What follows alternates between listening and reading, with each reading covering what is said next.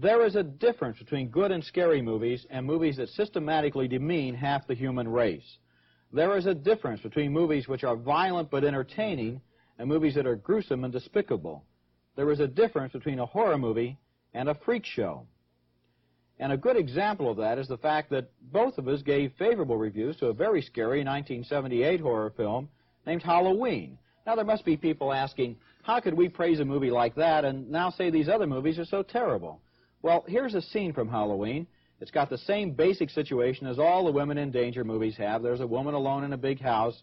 She's being chased by a killer. But let's look at it first and then talk about some of the differences. Welcome to episode 3 of Errors of Continuity, presented by the SLS Cast. Errors of Continuity is a topic driven podcast geared toward the movie industry and featuring in depth discussion on various topics ranging from filmmakers to the movies they make. On episodes 3 through 5, we will be discussing the Halloween movie series. Today's episode will be about the first four flicks in the Halloween franchise John Carpenter's original Halloween from 1978, Halloween 2 from 1981, Halloween 3 Season of the Witch from 1982, and Halloween 4 The Return of Michael Myers, which was released in 1988.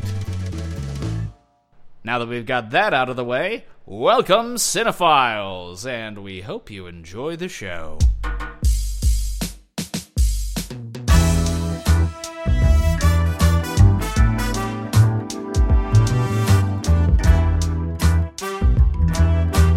Your Errors of Continuity hosts is me, Tim, from the SLS cast. I, of course, am Tim. But joining the conversation today from Space City, Texas, and the unauthorized Cinnamon podcast, which you can find over at www.mockingbirdnetwork.com, is a fellow cinephile and horror connoisseur, Harry J. Perales. How are you doing, Harry? Uh, I'm doing fine. How are you doing, Tim? Good, thank you.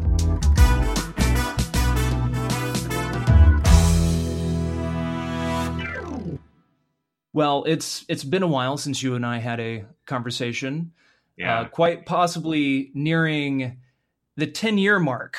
Uh, no, I think it was. Uh, I think we had a college class together at U of H. So this is when we need our own little flashback to go back and look at how ridiculous. Well, I, mean, I know me, how ridiculous I looked wearing my probably oversized jeans, ill-fitted dress shirts. But anyways, we're not talking about that. We of course are talking about the Halloween franchise which started off with 1978's Halloween, directed and written and produced and scored by John Carpenter and edited by John Carpenter.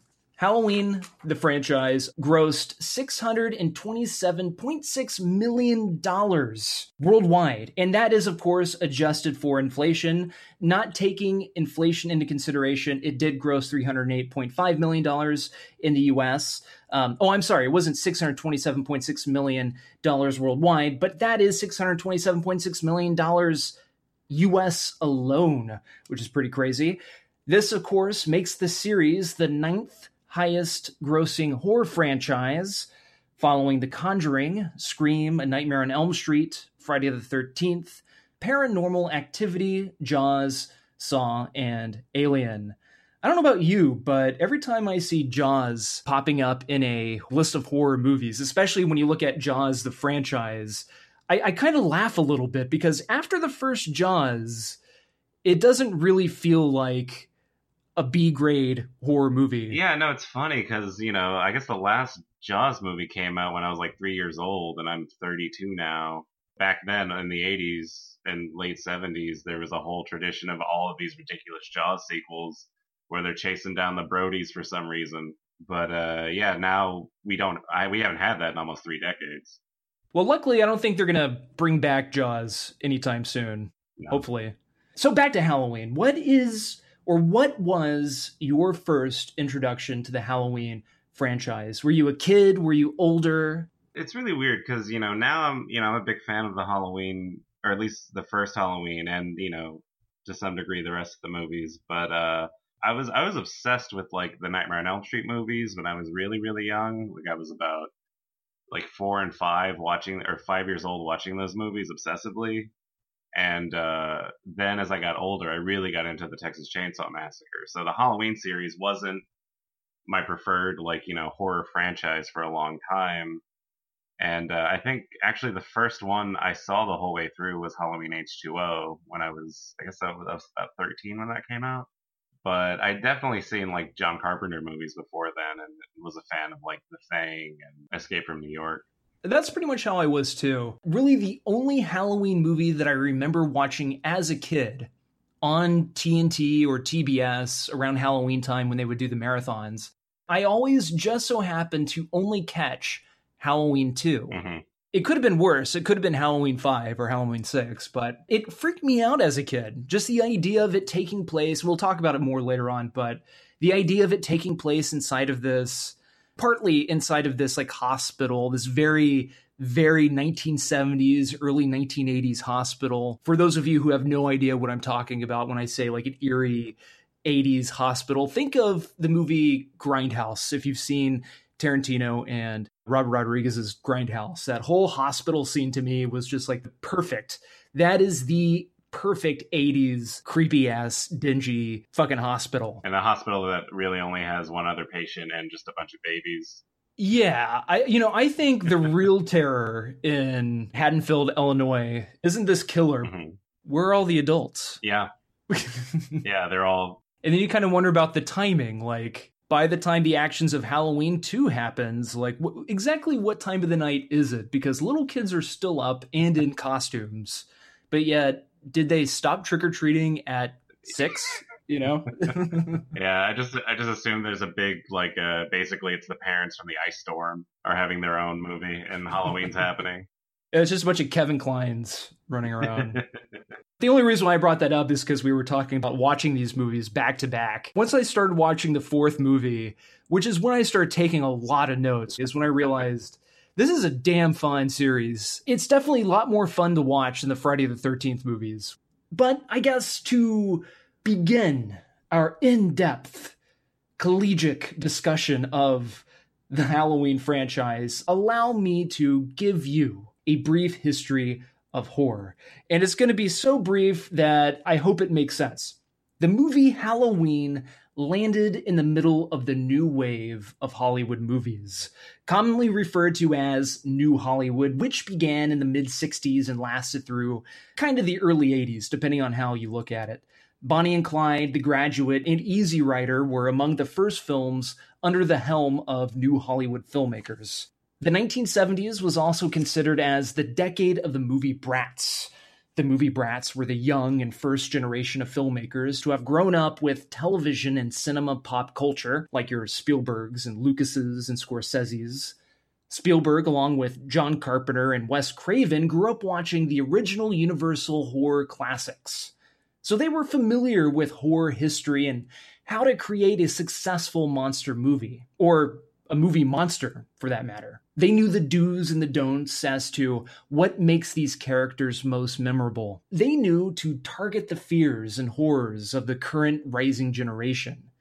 In the early years, audiences ate up the early monster flicks, like in the 1930s and 40s and early 50s, when you did see like the classic monster movies, like your Frankensteins and Draculas and Wolfmans and Mummies.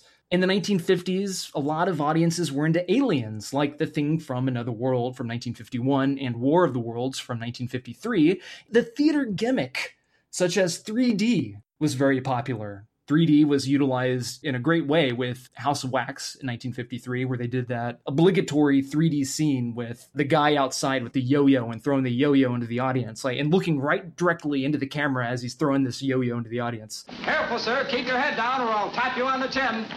Look out. Duck. Wow, that's a becoming hat you're wearing, madam. I wonder if I can clip a flower off it. Hold steady now. Don't move your head, or you'll lose the powder off your nose. Well, there's someone with a bag of popcorn. Close your mouth. It's the bag I'm aiming at, not your tonsils. Here she comes.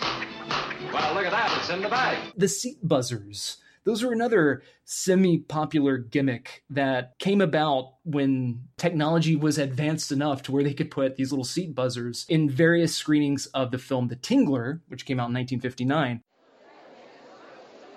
Ladies and gentlemen, please do not panic, but scream. Scream for your lives. The Tingler is loose in this theater, and if you don't scream, it may kill you. Scream! Scream! Keep screaming! Scream for your lives! It's here! It's over here! Help! Help! Help! Look out, it's under the seat! Ladies oh, and look out, it's gentlemen. under the seat! The Tingler has been paralyzed by your screaming. There is no more danger. We will now resume the showing of the movie. But by that time, audiences had grown up. They were done with these gimmicky movies. They wanted something with more meat and more gristle, which is why we got the new wave of Hollywood films. You also had the gothic horror period films, which were very popular, like the Hammer films. But when Psycho came out in 1960, when it entered the scene, nobody quite saw a popular film so brazen and unfamiliar. It was a movie where the actress with top billing dies midway through, and possibly the most sympathetic character in the entire movie turned out to be the one person that the audience should fear the most. They're probably watching me. Well, let them. Let them see what kind of a person I am. I'm not even going to swat that fly. I hope they are watching. They'll see. They'll see and they'll know. And they'll say, why, she wouldn't even harm a fly. With Psycho, all bets were off. Anything could happen, and that's what the audiences ate up. And it's kind of funny because actually, Psycho and Halloween, I mean, there, there's a lot between the two films that parallel. For example, Jamie Lee Curtis, her mother is Janet Leigh. And Janet Leigh solidified herself as pretty much modern horror's first scream queen in Psycho. And as with Halloween, redefining the horror genre by creating a different kind of horror flick or horror genre, reality horror, Psycho brought the horror genre into the modern era. We also saw Roger Corman becoming very popular in the 60s and late 50s. He's still making movies now, but not as many.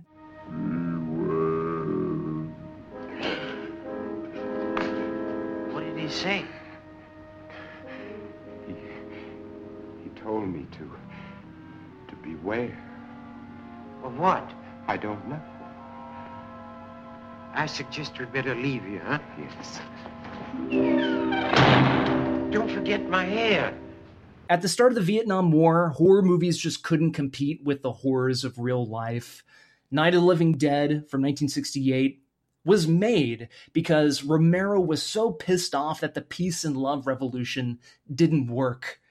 Horror films began to take on social commentary at this time due to all the anger and disappointment going around. Romero didn't just want to end Night of the Living Dead with killing off all the zombies, which is why the last surviving character in Night of the Living Dead, a black man, is senselessly shot by the law. All right, Vince, hit him in the head, right between the eyes. Good shot. Okay, he's dead. Let's go get him. That's another one for the fire. You know, there's your social commentary right there. And there were several other protest films in the late 60s on into the 70s that came out and were pretty popular. In the 70s, you also saw the rise of savage cinema, which savage cinema, of course, is gratuitous violence done in a meaningful way. A lot of people consider Last House on the Left as the epitomal savage cinema flick. To avoid fainting, keep repeating. It's only a movie. Only a movie. Only a movie. Take as much as you can. Only a movie. The Texas Chainsaw Massacre kicked off the slasher format in 1974, soon followed by Halloween, Friday the 13th, and A Nightmare on Elm Street. And that is, in a nutshell, history, a brief history of the horror genre itself. When I say that Halloween redefined horror cinema with reality horror and not the Texas Chainsaw Massacre, I mean, in a way, I think the Texas Chainsaw Massacre is still very much kind of fantastical, but there's just something about Halloween where, you know, the babysitter in a rural town, in a suburb, could get killed by a masked man, you know, just by using a knife.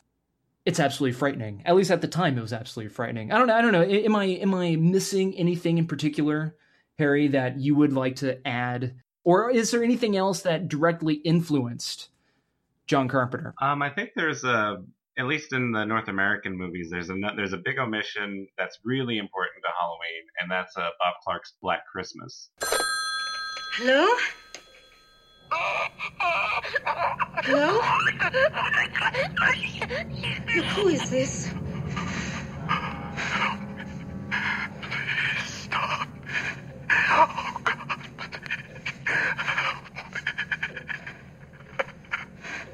What do you want? Why are you doing this? Billy! I know you're there, just me, Billy! You Billy! Who are you? For God's sake, what are you doing? I know what you did, Billy! Filthy Billy! Billy! Billy! Stop this!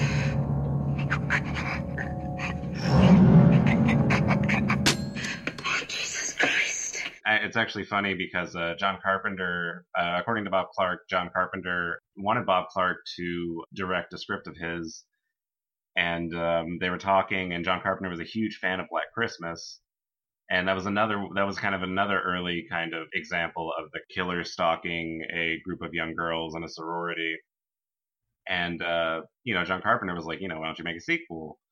And Bob Clark said, you know, I don't really want to do a bunch of horror movies, but if I did, it would, according to Bob Clark, he says that if I did, you know, the guy goes to the institution at the end, well, he gets out, and he gets out around Halloween, and he goes back to the sorority. And, uh, but Bob Clark doesn't claim that John Carpenter ripped him off. People were kind of grabbing ideas and influence wherever they could. Also, the genesis of Halloween as a project came from uh, E. Blondes, who went to John Carpenter after he'd made Assault on Precinct 13 and said, I want to make a movie about a killer who kills babysitters. And John Carpenter kind of saw this as an opportunity to make this very efficient horror movie. And uh, I also think that uh, another big influence that should be noted are the influence of the Italian horror movies and especially in the kind of point of view black glove serial killer who were greatly influenced by Alfred Hitchcock and Psycho. I, I think you know th- there's movies like Wait Until Dark and stuff like that in America, but a kind of a bigger influence uh, of Hitchcock would be uh, the adaptations of these kind of giallo movies from Italy. And uh, also, you know, Roman Polanski's Rosemary's Baby is another kind of another shift from the kind of the old horror into the kind of the new, more honest and realistic kind of horror. Yeah, and there was also an uptick in quality of filmmaking as well, come you know Psycho and Right. Rosemary's Baby. I'm glad you mentioned Italian horror because I know Suspiria had great influence on Halloween, especially to uh, the director of photography Dean Cundey. Just like the use of colors and the use of using blue.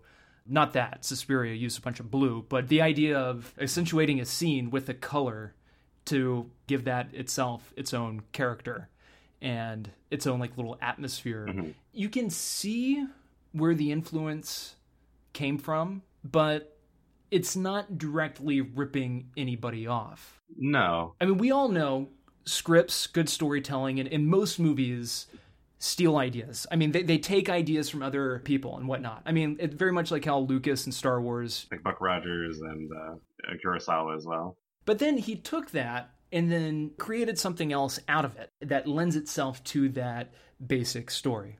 And it works. And you see that with John Carpenter, with most of the movies he makes. Even with The Thing, he wanted to remake his. I know I'm jumping ahead quite a bit, but like he wanted to make a movie, ba- or he wanted to remake a movie that he loved growing up. When he was a kid, he went and saw The Thing, and he, he wanted to create movies that made the same impact that The Thing made on him. Where you sit down and you're watching a movie and you're swept up in it, and you're worried for the people that you're watching. You're worried for their lives. You know, you don't want to see these people get killed. And when they come face to face with the thing, it's absolutely terrifying.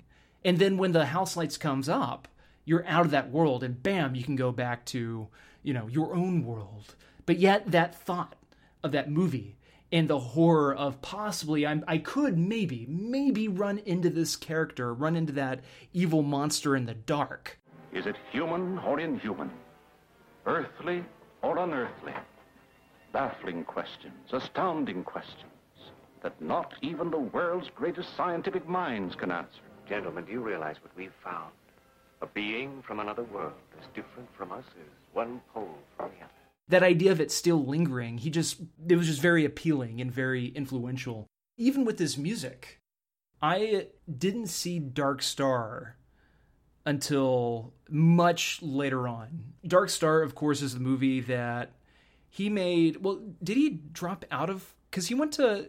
His father was a mu- musical professor, like a music coach, music professor at a Kentucky college or something like that. And his father wanted John Carpenter to go into to become like a musician or something like that. So he ended up dropping out because he wanted to be in the movie business, got into USC, met all these guys, made a couple popular, well-known short films. One of them he ended up winning a Academy Award for. But he ended up doing all the music for those movies.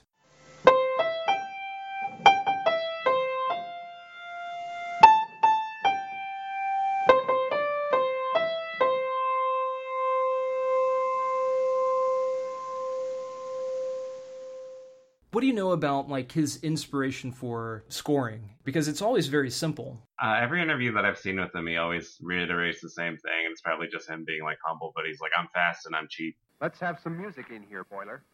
Sure a thing. There's that song in Dark Star, Benson, Arizona, that he co-wrote.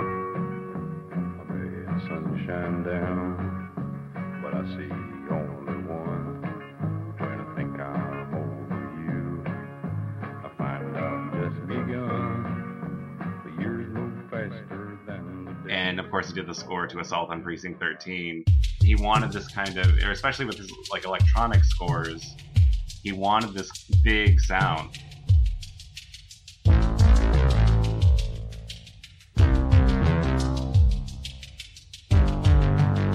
And an easy way to get that was through synthesizers.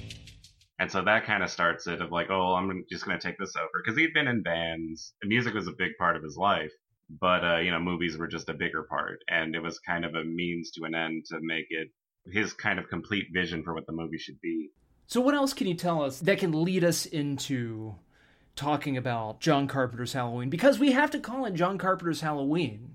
Because within the contract, he wanted to make Mhm. sure his name was above the title.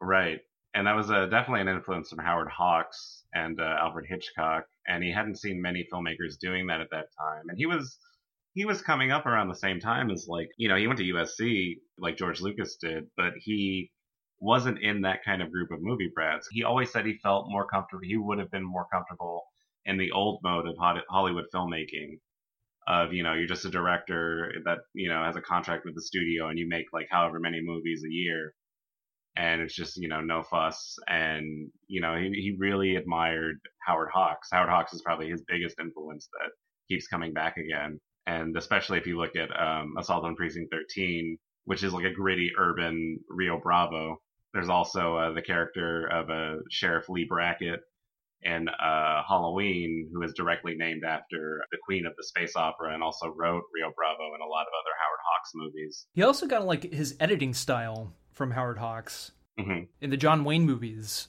also. Because there's a couple really cool shots or, or really cool edits in Assault on Precinct 13 where they do the whole like gun throwing where somebody's off to the side, they throw the shotgun and the person grabs it, cocks it, turns around and shoots somebody in the face or, you know, wherever.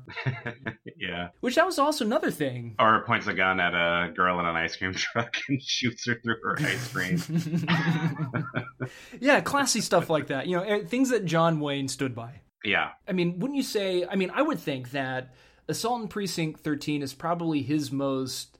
If you're going to call it an exploitation film, that that's his exploitation film. Yeah, I, I would probably say that as well. I mean, sure as shit more violent than Halloween. And I think that was more of a kind of, you know, with scenes like that, that's more of him kind of throwing his hat into the ring and being like, no, I'm a, you know, I made Dark Star, which is this kind of goofy, like sci fi movie. I was like, no, this is the kind of action movie I want to make. So how did he get the job though? After doing Assault on Precinct 13, it got okay reviews, but it wasn't like a huge box office success. Yeah, I think it was. Uh, he met the producer Irwin Yablans, I think, at a film festival where it kind of been well received, and uh, he just agreed, to, or he, you know, wanted to make a movie with him, and that's where he pitched the idea of, you know, babysitter murderers, a, a murderer who kills babysitters which I'm glad they decided to do Halloween. It's yeah. always fun when when you watch. We were talking uh, during the pre-show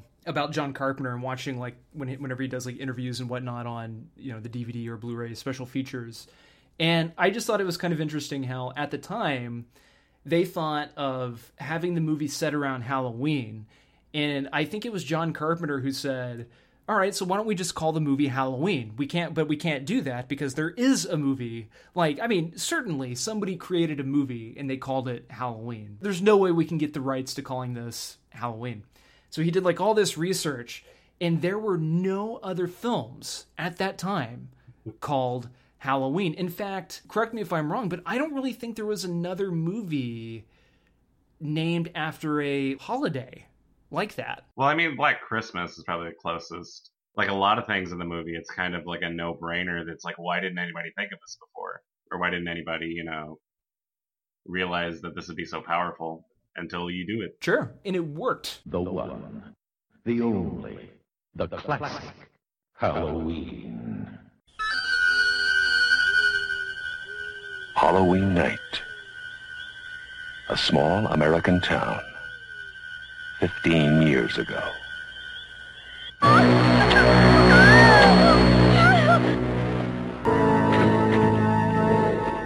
Michael? Halloween. I spent eight years trying to reach him, and then another seven trying to keep him locked up because I realized that what was living behind that boy's eyes was purely and simply evil. When was the last time you were scared out of your wits by a movie? Halloween, the motion picture about the most terrifying night of the year. Halloween, the night three teenage girls discover the real trick is to stay alive exploring uncharted territory? And totally charted. Just talk. Sure, sure. sure. The only reason she babysits is to have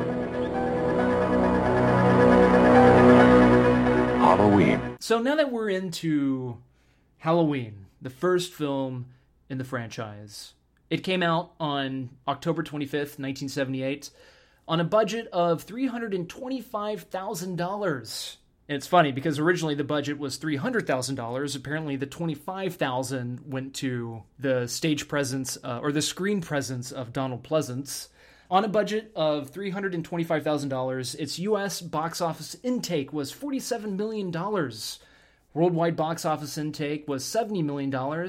But if you were going to, you know, with 2017 inflation and whatnot, it comes out to $262.8 million worldwide, which is flippin' amazing for a movie made on a budget of $325,000. In fact, it was so amazing that for an entire decade, it was the most successful independent film of all time. Until I think uh, the Ninja Turtles. Oh, yeah, Secret of the Ooze, right? Oh, no, no, they're just the first one. Oh, did the first? I think the first one uh, was, yeah, the first one was independent. No shit. How much did that make? Yeah. How much did it cost? Um, I think the the ratio of like a, was it? I don't know. Maybe it was profitability. But I, I remember seeing some statistic where like Ninja Turtles ended up being like this crazily profitable independent movie. That is one title I never saw in any of our history cinema books at U of H.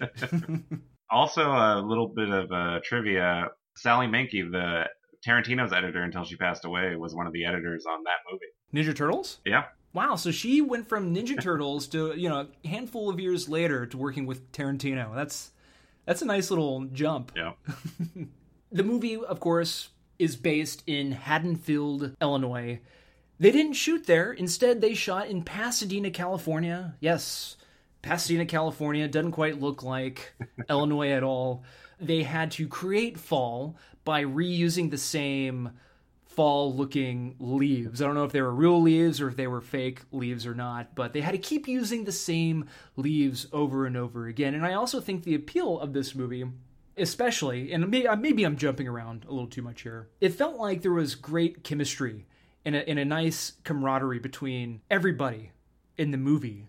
Like every once in a while, you see a movie where all the pieces just fit together perfectly. And a lot of that I think is attributed to, you know, the actors working well together and then the actors working well with the director who in that case everybody is on the same page. But before I go off on any other tangent, what is the synopsis of Halloween? Since this is one of your two favorite Halloween flicks. Well, it opens up and we see this little boy who, uh, well, we don't we don't know he's a little boy. I jumped ahead. Uh, we get this long POV shot following this couple that's making out in this house, and they go upstairs, and the light goes off, and then we see the point of view go into the house, and it eventually picks up a knife and a mask, and goes up and murders the young girl, and then it com- and then the point of view comes back down and greets uh, parents who know it by name and call him Michael, and then we cut back and we see it's a young boy who just murdered his sister cut to several years later, and he's being transferred out of his mental facility.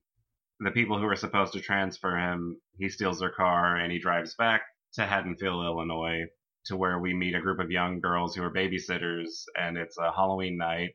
And uh, as they're making plans, the shape, Michael Myers, begins stalking them and eventually claims several of them as his victims. What time tonight? I don't know yet. I have to get out of taking my little brother trick or Saving the treating. treats for Bob. Funny. See ya. Bye. Bye.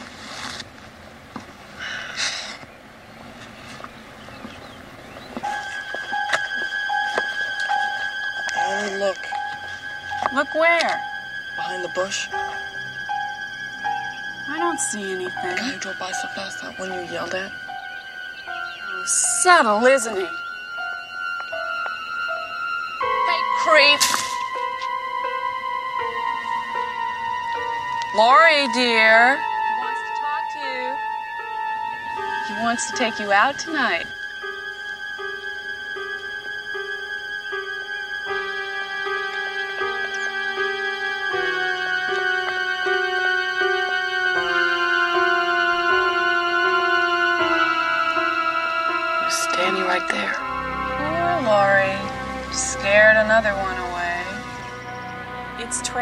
Never go out. You must have a small fortune stashed from babysitting so much. Guys think I'm too smart. I don't. I think you're wacko. Now you're seeing men behind bushes. Definitely an important thing to note is that Debra Hill also had a pretty big hand in Absolutely. creating a lot of things we like about uh, this movie because I believe she did the first draft of the script. And in that draft, she's the one that wrote all the dialogue for the women. You watch the movie now, and I watched it with my significant other, and I just, man, she made every time there was a quip made by one of those girls, like the cheerleader, she would laugh because it was just too goofy. You know, the whole totally thing, saying totally all the time. Totally mm-hmm. this. Oh, totally, totally, totally. But, like, you know, at the time, I, yeah, I'm sure that's how they spoke. But it was Debra Hill. She was the one that wrote that dialogue. And she was the one that was able to make that connection with the audience via the dialogue. Absolutely. In general, like her collaborations with John Carpenter, that's probably his strongest period is when he's working with her because you can kind of see like, you know, even though I, I I love pretty much his whole output throughout the 80s, you can see kind of a decline as soon as she stops being his uh, producer, co-writer, and co-producer. And lover. Yeah. So, how about the cast of characters? Who do we got here? Jamie Lee Curtis, the daughter of uh, Janet Leigh, as uh, Laurie Strode. Our heroine. Mhm. We also have Donald Pleasence, the more seasoned thespian. Actually, probably, I think maybe the only seasoned thespian in the movie, other than some of the other bit parts. Uh, I've seen him before. Mhm. Because this movie was such like a low budget film, and also uh, Yablon and oh shit, the backer. Moustapha Akkad. Yeah, it's kind of amazing how he's the one that put up the money, the you know the three hundred thousand buck or three hundred twenty five thousand uh, grand, and yet he told John Carpenter, "You have free reign to do whatever you want." And a couple of the demands that John Carpenter made was that he wanted his name above the title, and then he also wanted to shoot the movie in Panavision. This was, of course, an exploitation film, but this was the first exploitation film that was made I mean, it wasn't a huge budget at all, But technically, there was not really an exploitation film made like this, where you had great cinematography done by Dean Cundey. You had, I think it's safe to say, revolutionary camera movements. It's Steadicam, but at the time it was Panaglide, which was used in place of dolly mhm. shots and allowed for very difficult shots like the opening continuous shot that Harry was talking about which I'm still kind of impressed by it because you're expecting the movie to cut. Right, yeah. And we've seen this a lot before over the past seven, eight years. We've been seeing more continuous shots over and over again. But this was before there was even CGI, to where if there were any imperfections, they could get rid of those imperfections with a computer. Here, the opening scene is the last scene that they shot. And so, for most of the movie, the Michael Myers house is this dilapidated house.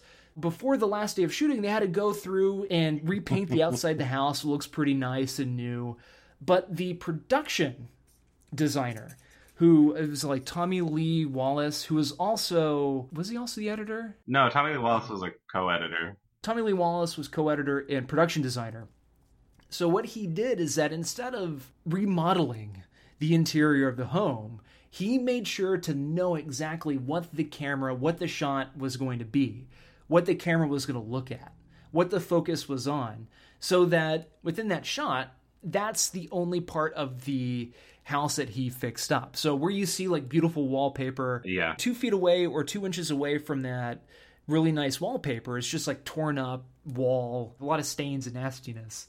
There was a lot of really neat tricks on top of this filmmaking technology that really has never been explored in such a way before. Yeah, and it, it's really funny. I was thinking of how imitated that opening scene, how imitating that opening shot is.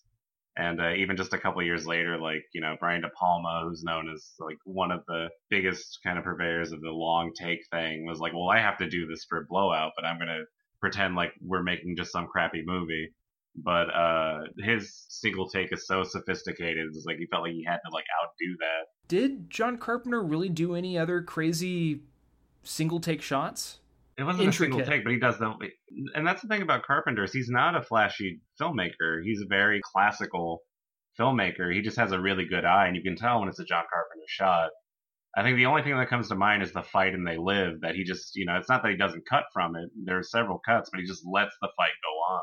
And that's a freaking awesome fight too. Could you imagine Roddy Piper in this movie? What if Roddy Piper and Kurt Russell were actually in the thing, or not in the thing, in uh in Halloween? Roddy Piper as Michael Myers.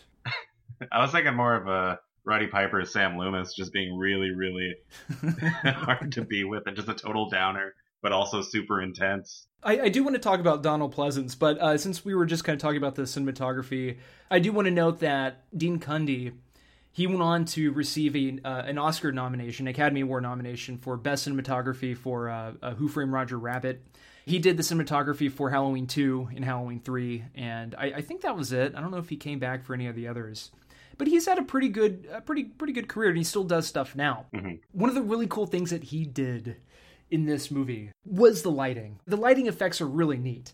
And it's nothing really too flashy. It's like a great movie score, you know, where normally the best movie scores are the scores you don't really notice. When it comes to lighting, some of the best lighting is lighting you don't really notice. And what I mean by that, outside, when like either the little boy or when Laurie is looking outside the window and she's looking at the house across the street, there's like this blue light that hits the house dead on to where you can see the street and everything is kind of in black, you know, it's dark, but you see that blue light. And there's just something about it. It's drawing your focus to what that blue light is shining on, but it's not taking away from the overall shot, nor is it taking away from the overall mood or the atmosphere itself. In fact, it in, in some way, at least when I watch it, it clicks in my head that like, oh wait, that could be the moonlight hitting the house, where it's kind of obvious, you know. I mean, there's no way in hell the moonlight can be a that blue and that absolutely perfect to light that house in that particular way. Right. But he also utilizes the blue light in revealing Michael Myers within the house. For example, the great hallway scene, which is considered one of the most famous scenes in the movie. He uses that blue light next to Michael Myers' mask to slowly reveal his face from within the shadows when he's, I think he's behind Laurie in that scene. And we see that shot repeated all the time in horror movies nowadays. But it's just crazy. It's absolutely fascinating rewatching this movie and thinking, at that time, nobody was expecting it. So that's why I say I think Dean Cundey is a very, I don't want to throw around revolutionary too much. And that's probably a little too grandiose of a title to give him. But that's like another aspect that adds a lot of life to this film that I think is just really cool. I mean, you have John Carpenter, you have a great cinematographer, and then you have the editing that just works perfectly. And also helped that John Carpenter edited pretty much the entire movie while he was shooting it. But going back to the characters, you brought up Dr. Loomis. I met him 15 years ago. I, I was told there was nothing left. No reason, no uh, conscience, no understanding, and even the most rudimentary sense of life or death, of good or evil, right or wrong.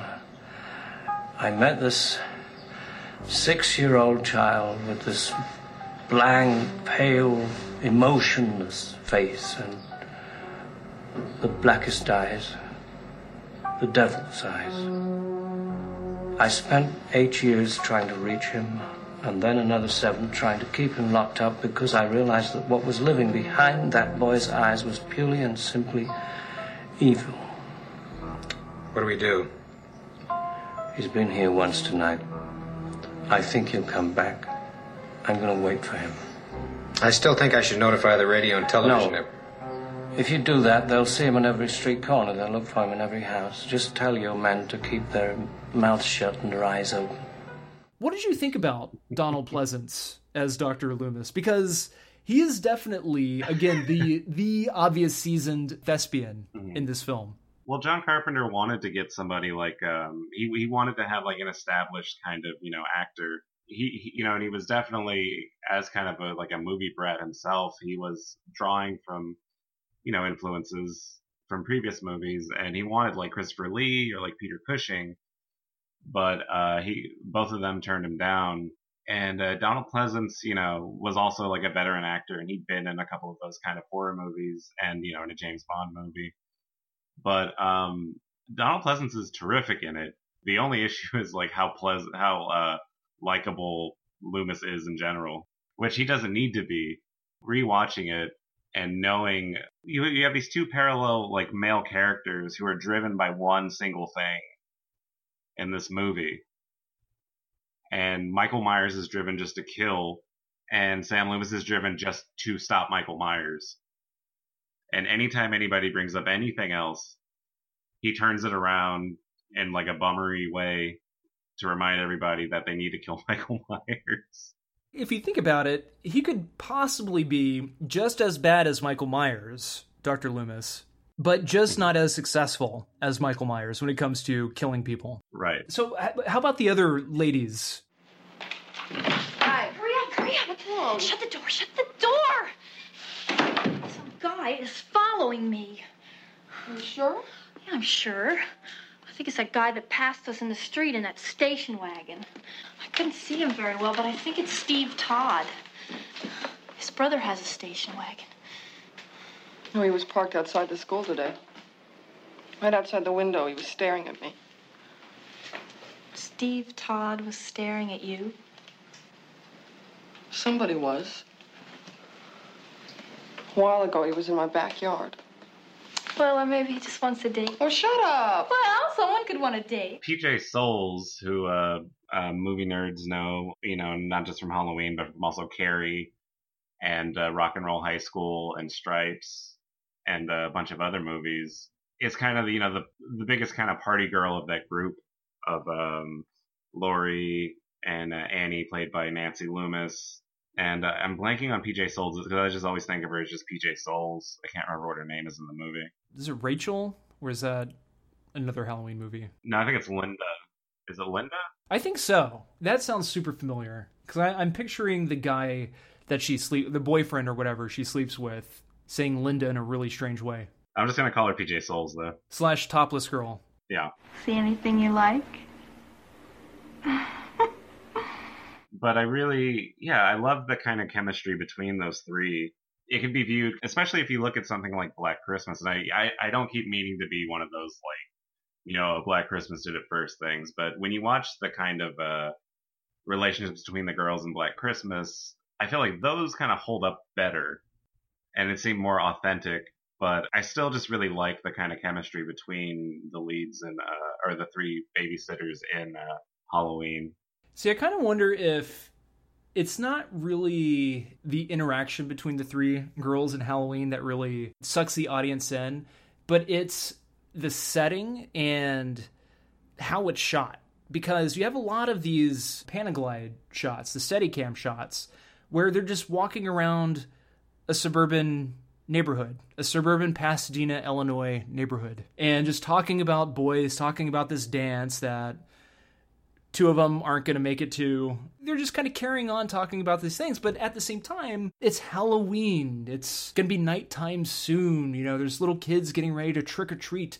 And when I watch it, I remember that feeling, you know, being I, even when I was in high school or being a kid getting ready like there there was that part of the time that was just you know the anticipation was building up because I just wanted to get on my costume and you know I wanted to be dark outside so I can go out and start trick or treating and have a good time Mm-hmm.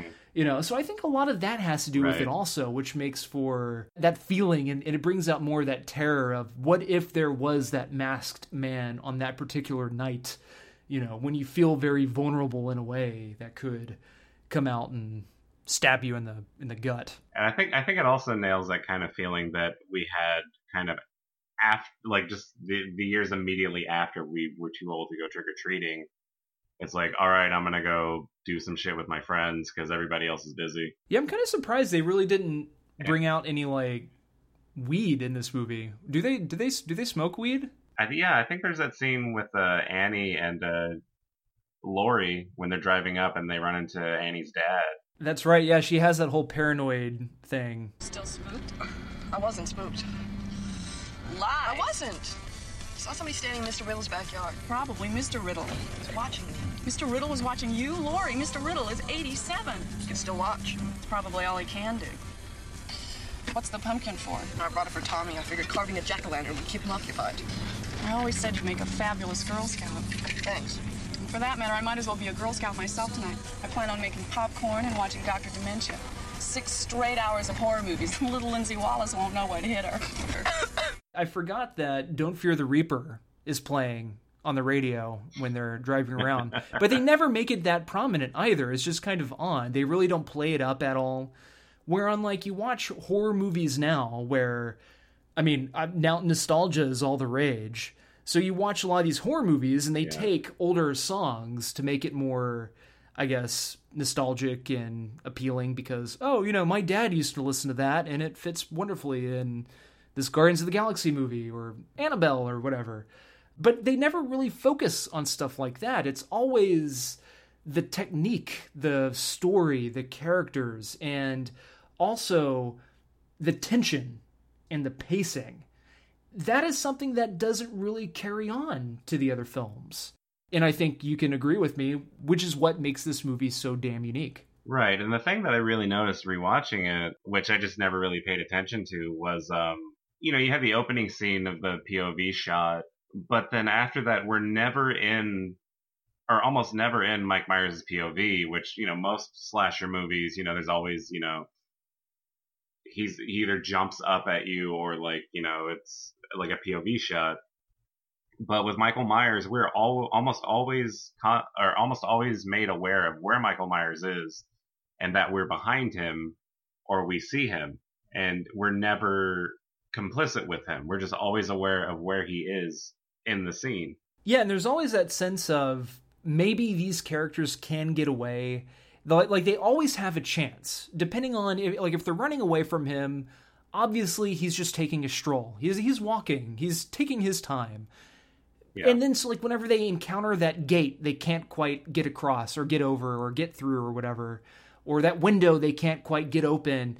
That's when the editing and the pacing really comes in because they turn around and he's not there. Right. They turn back, they try to do it and it's not working. They turn back around to the door and he's still not there. But, you know, they're going to turn around like that third, fourth, or fifth time and he's going to be there and it's going to be frightening and frustrating because they had the time to get out, but they just couldn't. And you really don't see that much in, in a lot of modern day horror films. And you also don't see it that much when we get more into the Halloween franchise itself. And also, the movie takes its time to kind of build him up as this menacing presence before he actually, you know, attacks his victims. I mean, you know, we have the opening scene, and um, we see him escape and steal the car, and we see one of his victims, but we don't actually see him do anything until he's out. Uh, it's about 40 minutes in is when he kills the family dog, and then the 53 minute mark is when he claims his first victim that we see on screen, or human victim. Not to say the dog's not a victim. Eh, easily replaceable. That dog. Before we move on, there is one striking shot that really, in my mind, sums up this movie. I don't know if, if you feel the same way or not, Harry, because I, I'm a very visual person. I like a movie that thought goes into the way it's shot. Right. There's that one scene where the guy, the boyfriend that's sleeping with PJ Soles, you know, he goes down go get a drink or whatever in the kitchen. It's all dark and stuff. And he gets confronted by Michael Myers. And Michael Myers stabs him in the gut. Or no, no, no. Picks him up by his neck, is holding him against a wall, stabs him. And that stab gets stuck in him and also gets stuck into the into the wall. The guy is left dangling there.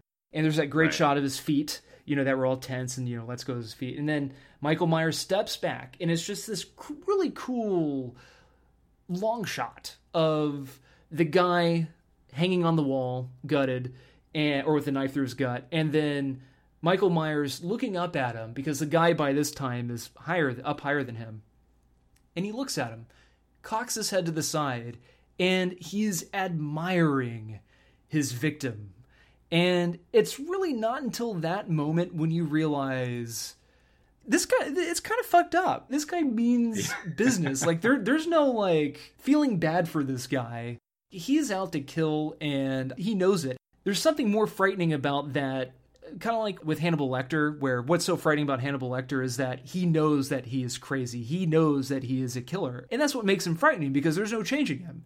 So then when Michael Myers looks up at his victim, you know, and does that, Uh, you know, it, it's creepy. It's creepy. I think that shot too is another one that's been like often imitated by like you know others or other killer movies. But the thing that's really interesting about like Halloween, even though you, it's just it is a blank slate. Like he is, he he he's not admiring it, being like, oh, that's a great kill. He's just looking at it as a dog would. I mean, you know, that was the inspiration for you know the actor to do that is you know just like a dog and just doesn't understand the meaning of it and has no real motivation.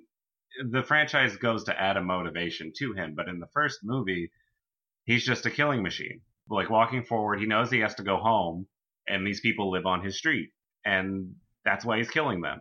we definitely lose a lot of that going into well i guess at least midway through halloween 2 Newsweek magazine calls it a superb exercise in the art of suspense, the most frightening flick in years. Halloween. The Chicago Sun-Times says it's so scary, I would compare it to Psycho. It's the kind of picture, says the Chicago Tribune, that forces you to sleep with the lights on. A masterpiece, says New York's New Times. Halloween, from Compass International, rated R. before we go jump over to halloween 2 is there anything else you'd like to add No, not particularly. I think kind of like with Jaws, it holds up so well on its own as like a classic that you don't need the sequels, even though they add this like you know legacy storyline to it. But you know, it just shows how effective that the movie still is. Even though like there's been countless imitators, it's still like remarkably well made and just fucking terrific. Uh, of course, after Halloween, box office intake was very good. It took a little while to get there. It's definitely a it was definitely a word of mouth film. Roger Ebert gave it 4 out of 4 stars And another well known critic gave it a good review as well. Quickly, like within a week or so, Halloween went from a drive in exploitation flick, or at least it was perceived as just a, a mere exploitation flick, to a serious box office contender where it was huge. It was huge. Again, the movie grossed so much money, it Yeah. became the highest grossing indie film for a decade until Ninja Turtles. It took Ninja fucking Turtles to dethrone Halloween. And of course, after Halloween, we ended up getting Prom Night with Jamie Lee Curtis. I know there are more. There are definitely other, not only just uh, slasher movies like Friday the 13th and to a lesser degree, A Nightmare on Elm Street. I'll give Wes Craven more of like that fantastical monster element, but uh, definitely Friday the 13th, inspired by Halloween. I think what happened though is that they realized you could make a movie for very little money, and uh, it could make a shitload of money. So they wanted to go after exactly that formula, and so you get like you know Friday the Thirteenth. That's you know a holiday, or not really a holiday, but you know that's on the calendar. Uh, you get My Bloody Valentine, you get The Burning, and all these, of course, Friday the Thirteenth, and all these other kind of killer movies. And so by the time Halloween two comes around, this was a problem with uh, at least that you know the editor Tommy Lee Wallace, who was the first choice to direct Halloween two. When he got Carpenter's script, Carpenter Deborah Hill's script, he was kind of upset that they had resorted to the things they were trying to get away from, which all of these imitators had definitely leaned into. Could that be like attested to Hill and Carpenter being pressured into writing a sequel? Absolutely, yeah, yeah. I mean, Halloween was their baby, and I know they didn't want to give it up. They were pressured into writing it and doing something different, which is why we have the origins of Michael Myers. For those of you who don't know, Halloween 2 came out in 1981, years after the first Halloween. I mean, that's a good three years after. I mean, I'm kind of surprised they didn't churn one out like two years beforehand. But um, it takes place right. after the events of the first movie. Of course, at the end of Halloween, Donald Pleasence shoots Michael Myers right before he's about to kill Jamie Lee Curtis, Laurie. He falls out of the window, lands on the ground, presumably dead, of course. They go out and, you know, let's go check the body, let's go look at the body, and he is gone. What happened to Michael? Oh, wait, no, hold up. Yeah, he disappears, right? Yeah, he disappears. Yeah, yeah. Even at the end of the first movie, there's shots of he goes out and looks, and Michael Myers is gone, and it shows like empty corridors in the house. And he could, you know, nobody knows where Michael Myers is. So the beginning of Halloween 2, literally, much like the Rocky series, shows the last moments of the previous movie. I shot him six times. I shot him in the heart. The man, he's not human. Universal Pictures presents Halloween 2. More of the night he came home. There was nothing within him, neither conscience nor reason, that wasn't even remotely human. Some kind of a joke. I've been trigger-treated to death tonight. You don't know what death is. Janet, go tell Mr. Garrett we're having trouble with the phones. There is no place to hide. He will always find you. What's this? It's a Celtic word. It means the Lord of the Dead. Halloween 2. More of the night he came home. The bulk of the movie is either Dr. Loomis searching for Michael Myers. He kind of has this buddy cop thing going with one of the other girls' father, who's the, the town sheriff. What's going on out here? Call the police. Tell the sheriff I shot him. Who? Tell him he's still on the loose. Is this some kind of joke? I've been trick or treated to death tonight. You don't know what death is. Takes place in the hospital where Laurie is taken because she's in need of medical care. And what is interesting is that by this time, Jamie Lee Curtis was already labeled as a Scream Queen, and this was going to be her retirement from making Scream Queen movies. Yet she really doesn't come into play until an hour into the movie. leading up to that hour. And I, I will admit that the first 20 minutes of Halloween 2, and Halloween 2 isn't an awful movie. It's interesting. In fact, this is the one movie that I remember watching as a kid around Halloween on TNT or TBS. Yeah, with, with commercials and shit, and it you know it scared me as a kid because the idea of it taking place in a in a hospital. It's definitely a, it's a really fun movie. Yeah, oh, oh, for sure, and it's it's a very novel idea. Like it's very novel because it just continues on to the story because there's more stuff that they could play around with. Because at that time, most of the people don't know that Michael Myers is still rampaging through the town. You know, he's on a rampage through the town. So there's still that naivety amongst the townspeople. People aren't like out with pitchforks trying to track down Michael, unlike in Halloween 4, where miraculously everybody knows who Michael is and are out to, you know, go and try to try to get him, you know. Here people are still trying to figure it out. Dr. Loomis is try, still trying to persuade people that shit is going down. We got to do something about this and we got to go track him down. Eventually he gets all the, you know, the police behind him. What I do like is how um we see like the ramifications of what happened in the first movie and uh, where Annie's father discovers Annie's body and basically like checks out for the rest of the movie and then we see people throwing stuff at the Myers house because it's cursed. What did Loomis say? He was like they killed one of their own or he killed one of their own. So there's a very interesting dynamic and character work going on. But I think I mean I, I don't know if it was because of Jamie Lee Curtis not wanting to she's not the lead. I mean, I at least won't wouldn't consider her as the lead of this movie. I mean, she's her character is definitely the focal point because that's who Michael Myers is after. But I guess more of the of the bigger story elements take place I guess are on Dr. Loomis's shoulders, like things that he does. We're with him more than we are with Laurie, who again is in bed at a hospital until an hour into the movie. And then of right. course at the hospital we're focusing on the nurse and the boyfriend and them canoodling and of course they die and they die in a way that we necessarily would not have seen in Halloween 1 but they die in the way that people die in 80s horror films. Yeah. So do you think with Halloween 2 whether if it was Carpenter I guess Carpenter was and Hill were pressured to fall more into the 80s horror movie tropes where these teens would die in vulgar ways while they were like getting ready to have sexy time. Yeah, it's absolutely uh it's hitting all the beats that those kind of franchise killer movies have to hit. I mean, the violence and the gore factor. I mean, I guess you can't really call it gore. It's yeah, it's pretty strange. At least I thought it was pretty weird watching the whole hot tub scene where right this is michael he knows how to work this really hot bathtub to scold people to death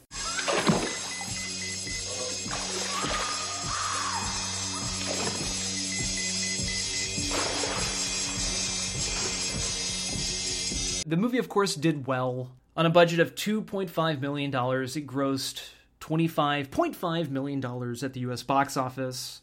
Uh, if you take into consideration inflation, that would be $68.71 million. This is directed by Rick Rosenthal. Carpenter wanted to get Tommy Lee Wallace to direct this one, but he just said, nah. Uh, he was actually really enthusiastic about doing it until he read the script and just wasn't into the screenplay. And as mentioned before, the returning cast and crew Jamie Lee Curtis, Donald Pleasence, Dean Cundey, John Carpenter, and Debra Hill. Carpenter and Hill, again, we're not planning on a sequel. Unfortunately, with this movie, what is missed the most, in my opinion, is the suspense and the tension that the first one achieved so freaking well and executed so well. You know, and and and like you can just i mean I, I guess you can't tell because it's not so blatant because the cinematography it's it's the cinematography is still good. If you were going to watch this movie back to back it looks very much the same you know? So you're not dealing with a drastically different movie but there is still a different pace to this film. And the immediacy you know, like this has to be done. We have to do this. We have to make these decisions, or Michael Myers is going to show up and kill us. That doesn't really come into play until when Jamie Lee Curtis really comes into play, when Laurie comes into play, when she's trying to get away from the hospital. But in that, to me, is when the tension really comes in because I really like that whole her trying to get out. She can't really function properly. She's in the middle, you know, she's in the middle of the parking lot. Loomis and company show up and she's not able to muster up a scream of help until like right when they go inside the hospital and the door closes. Like right when you hear the door shut is when she's able to scream.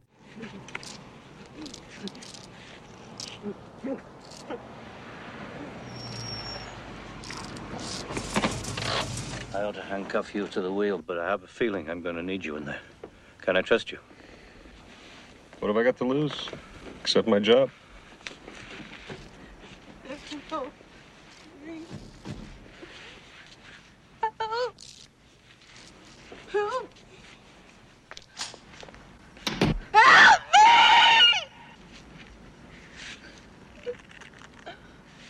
That is still pretty effective. I, I think another another issue with the movie though, uh, in terms of suspense, it's the difference between like a carnival haunted house and an actual haunted house.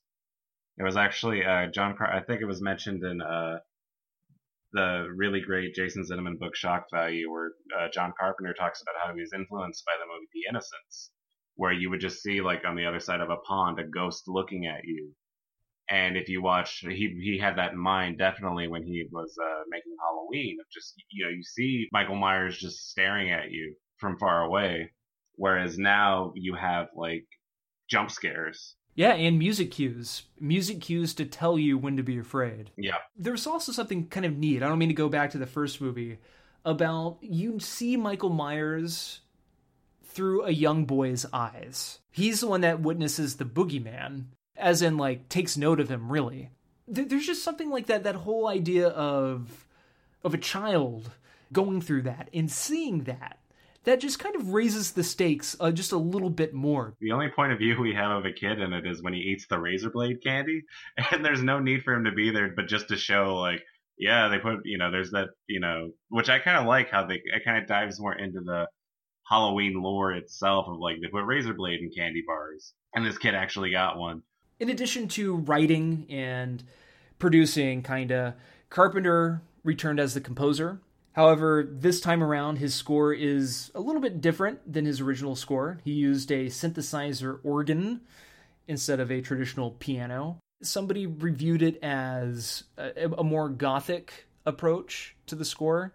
Uh, did, did it do anything for you? I mean, like, was it that much different from the first movie? And did it have like a different impact, I guess, in your viewing experience? It definitely didn't have as much of an impact as the first one had. I still like it, but it definitely sounds more synthetic and more kind of forced. Which also adds like the commercialization of Halloween itself. Because I mean, mm-hmm. John Carpenter knew how to brand himself, which is what we saw with John Carpenter's Halloween, you know, him having to put his name above it. Right. But also, by this time, Halloween is already a brand. And unfortunately, like what you already talked about, Harry, they had to live up to that reputation of, of being a brand, which is why, you know, the score is used more heavily in this one. But I think probably the most important aspect of this film, story wise, that we should probably talk about the big reveal. The big reveal in the film's third act. What is that big reveal, and what do you think about that big reveal? Well, the big reveal in this movie is that we find out the reason Michael Myers is hunting Laurie down is because she is actually his estranged little sister.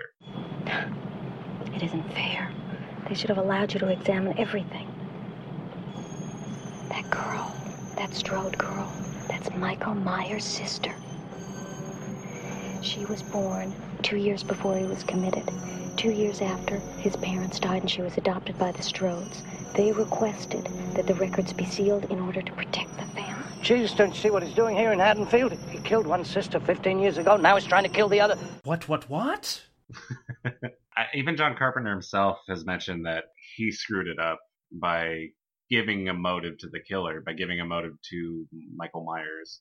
But yeah, like uh it is one of those kind of like those big like movie reveals that I even I'd I'd even kind of even before I got into Halloween, I knew that they were related somehow.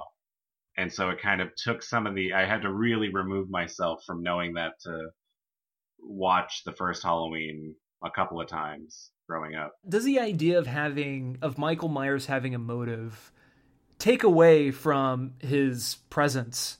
Because now he's not a killer just out to kill people for the sake of killing people. You find out he has a reason. And I know that I don't want to say it makes him more human, but it's a little more frightening when you don't know exactly who that person is. You know, is he the devil incarnate? Is he from the great yeah. beyond? We have an idea that he's a delusioned human being. Yeah. But also, he can like climb cars like a cat, like in the first movie. He can drive a car still, you know, and like he, he has these interesting ways of, you know, looking at death, the death that he created. Right. It, it was just a little like Star Warsy in a way. Granted, of course, I didn't never didn't go see this movie at the movie theater when it first came out. Was that like a big shock to people? I don't really know. I know that you know it, it comes out a year after the great reveal of The Empire Strikes Back, so I'm sure that that had to have played something into it. Of like, okay, well, why why why do we keep putting Jamie Lee Curtis in these movies? There has to be a reason for that. If he has to keep showing up and we have to keep having Michael Myers do it, okay, uh, she's his sister. And there's even kind of a there's kind of like a throwaway flashback scene where you see uh, for like less than five seconds this flashback of like young Laurie talking to her mother, and she just says, "I'm not your mother" or something. It's something like that. And then we cut to a shot of uh, Michael sitting in a chair looking out a window. I don't remember if it goes more into this or not after the fourth movie because I've never seen Halloween 5. I haven't I've never seen Halloween 6. So, I mean, I don't know really how much more in depth they go. He's after to kill his sister, but we still don't know what makes him tick. Is he just insane or is he the devil incarnate? We find out that answer more so in the fourth movie, which feels even more like a throwaway and more of a downward spiral when it comes to giving him a character. So I guess yeah. giving John Carpenter in Halloween 2 the benefit of the doubt, at least they kept it a little bit open ended and was just only kind of playing around with the Laurie character, really. I think they definitely saw a wrapping up point, and so they figured, hey, let's let's see this is one story. You know, they definitely saw the Michael Myers sagas, you know, this big thing over two movies, not a big thing, but you know, over two movies and so let's end it and you know he burns at the end and that's the end of it. And we must also add that it's not just michael myers who burns up and returns in later installments but also dr loomis burns up and returns with this grotesque looking somebody called it a fried egg, a permanent fried egg on the side of his face. We'll get more into that in a in a little bit. But that's how Halloween 2 ends. It ends with Laurie, Dr. Loomis, and a couple other police officers. I either all of them or most of them end up dying at the hand of Michael Myers. Of course, they shoot him. They think he's down, but he's not. And their last resort, Dr. Loomis's last resort, is torching him and himself along with him. So Halloween 2 ends. Laurie is still alive. There aren't too many casualties, I guess. You think the story, for the most part, is wrapped up. He's burnt up. You still have the idea that he is just possibly a psychotic human being who is now dead. Story's wrapped up. Dr. Loomis succeeded in what he was trying to do, so his character is wrapped up quite nicely. And there you go. Fade to black. Moving on to Halloween 3. Halloween 2, I mean, it wasn't necessarily like poorly received. Did well at the box office. Right. But I still don't think critics were very jazzed about it. And a lot of them were the same critics who didn't like the first movie. Right. Well, now now you have Halloween as kind of being instead of standing above kind of these lesser kind of schlocky movies, it's kind of standing side by side, and it's a better version of them but it's still one of those movies. Right. You know, that's actually a very good way of putting it. Or one of those movie series, I mean. I know I brought up Friday the 13th before.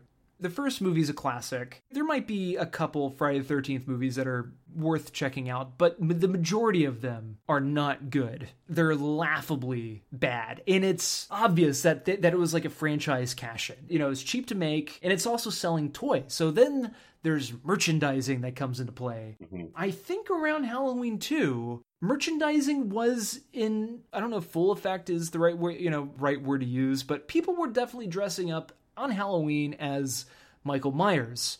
He was definitely a pop culture icon. Right. Kids were talking about him. It was popping up in late night TV. So Halloween is a full blown phenomenon. In fact, it was a full blown phenomenon after, you know, the first movie, which makes the idea of Halloween 3 Season of the Witch that much more fascinating.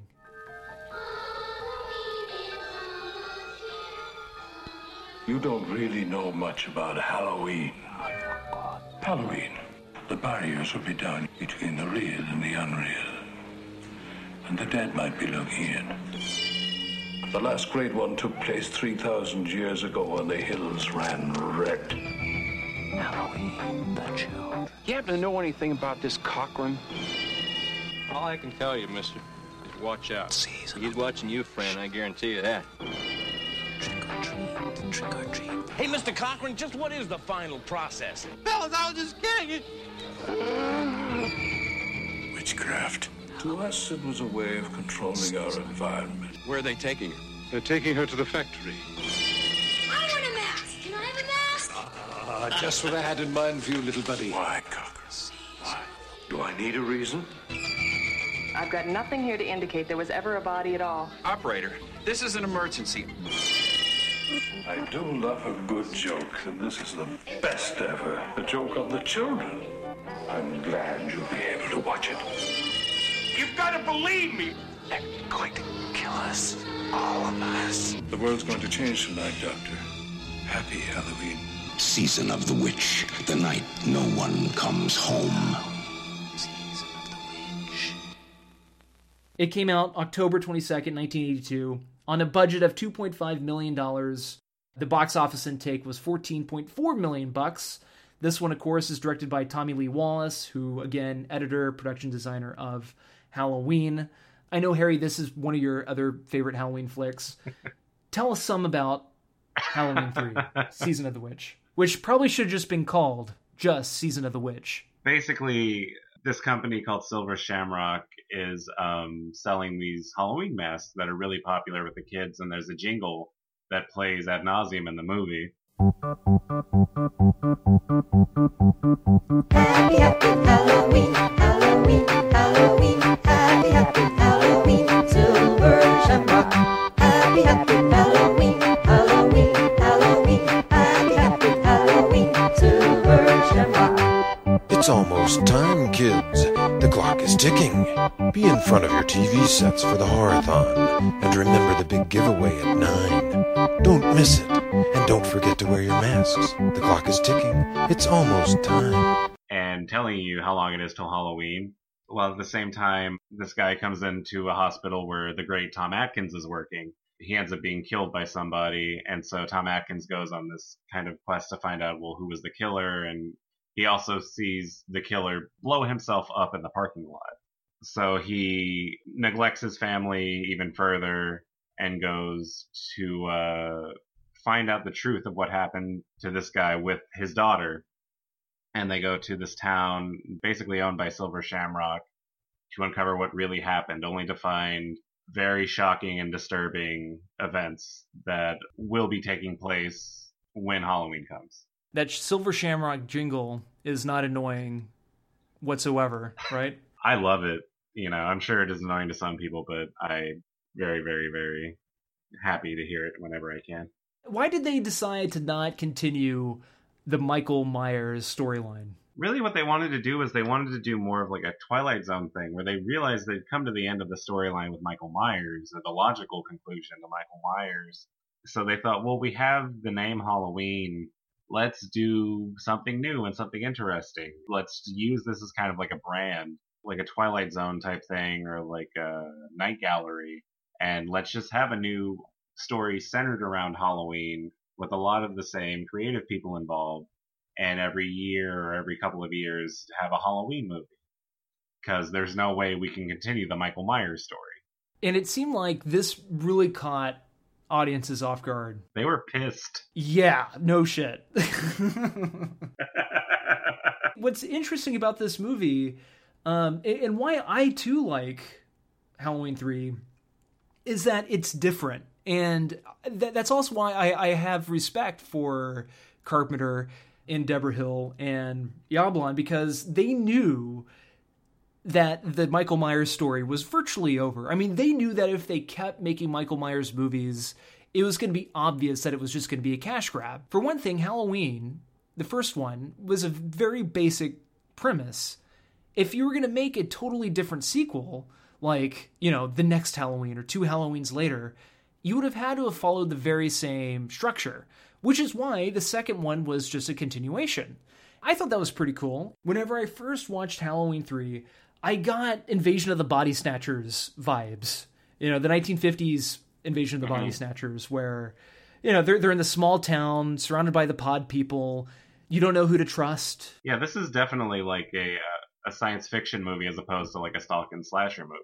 All the elements to it was just handled so well. I mean, especially down to the casting, which I thought the casting was pretty good. Like even the villain, mm-hmm. he he wasn't really like the smartest villain ever put into a movie, but the whole idea is that he was going to use the power of one of the Stonehenge rocks that he stole to to bring back the true meaning of uh, the Samhain sacrifice. It's so bizarre, you know. There there aren't really witches in this movie either. Yeah, and uh it's more kind of in line with those kind of uh movies Michael Crichton was making around that time. Like Coma and Looker. How so? Uh, just this kind of weird conspiracy of all this technological kind of horror that's going to happen and the one crazy person who's trying to stop it who's actually not crazy. I was kind of surprised because whenever I was doing some more research and watching interviews and documentaries and whatnot, when I watched it years ago, I always thought, you know, Invasion of the Body Snatchers, that's what came to mind.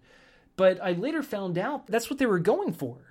Just that idea of of that of right. the one same character who's in on it. And yet nobody believes him because the truth is just flippin' insane.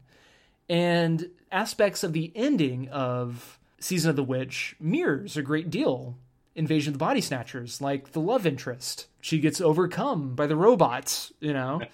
Very much like Invasion of the Body Snatchers, where she becomes, you know, one of the body snatchers. I just, I really like that 1950s element. Those are stories. Those were the types of movies that all of these people, especially John Carpenter, were influenced by and it was just so freaking cool and i just i wished john carpenter directed it because to me i, I always attribute like they live to being another like body snatchers movie like in the vein of, of invasion of the body snatchers. Right totally. I guess in a way john carpenter did make his invasion of the body snatchers movie.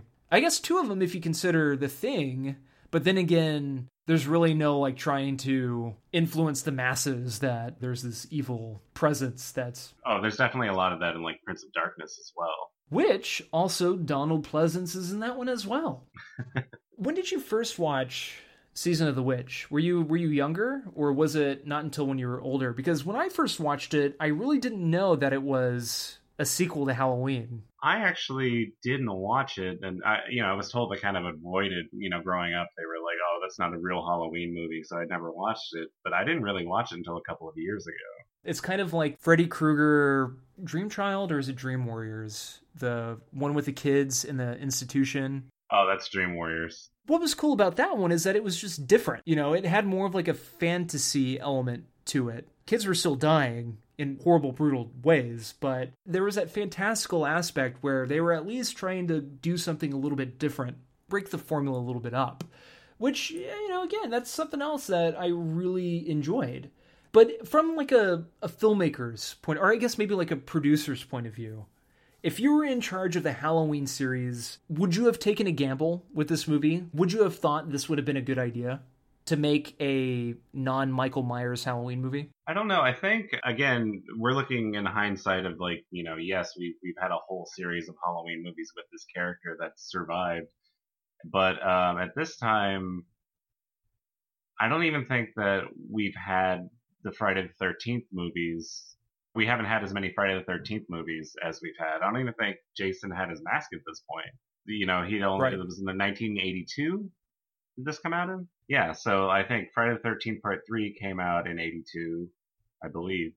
You know, that's only the second movie with Jason as a returning killer. You know, you have three Friday the 13th movies where the first one's his mother, second one is him with the bag over his head, and the third one he has the hockey mask. So we don't know the value of a returning killer. So they probably thought, well, you know, he's dead, so we can't make another movie with him. But I know the audience really didn't take that into consideration because a lot of people, according to the producer, uh, a lot of people left the theater asking where was Michael Myers. and despite the movie becoming a cult classic, it wasn't really received well by critics. Kind of surprised Roger Ebert really didn't even give this one a positive review. Even he was kind of caught up in the, the whole idea of why they would have steered away from what made the series what it was. Carpenter did the score for this one. It's very different from the first two and doesn't include the main theme.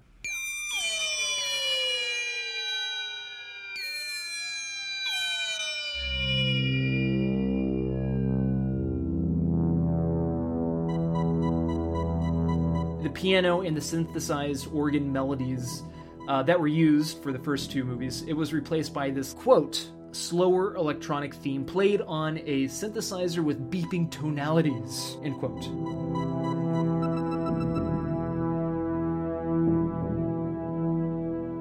This movie created more, quote, false startles, end quote, than the first two. It was gimmicky, but it was still an enjoyable movie and uh, like I couldn't figure out if they were purposefully trying to make this movie like super merchandisey by having the Halloween masks. Buy these Halloween masks for Halloween. You know, I don't know if that really ever took off because Yeah. of you know what the movie was, but like a lot of people, which could be attested to the low box office score. Halloween 4, The Return of Michael Myers, wasn't even released for another six years. That's six years without there being another Halloween movie, seven years without there being another Michael Myers Halloween movie. It was released on October 21st, 1988, with a budget of $5 million. Took in the US box office $17.8 million, and I don't have the results for its worldwide box office or inflated box office, but the movie did well. It was number one for two straight weeks. People were obviously excited that Michael Myers had returned. It was received favorably by some critics. It was kind of a mixed bag, but people enjoyed it. Uh, the whole idea was that they wanted to return to the roots of the first film, where it was Michael Myers versus Laurie. Well, they couldn't get Laurie because Jamie Lee Curtis retired, hung up her Scream Queen crown after Halloween 2. So they thought, why not have Michael Myers go after her fucking niece? Because, sure, why not? Not her niece, but her daughter, which would be his niece. Ten years ago, on the night of October 31st, a small Midwestern town fell victim to an escaped killer. Under the cover of darkness, he carried out the most horrifying mass murder on record. Sixteen people in cold blood.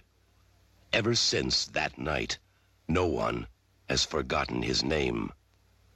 And Halloween has never been the same.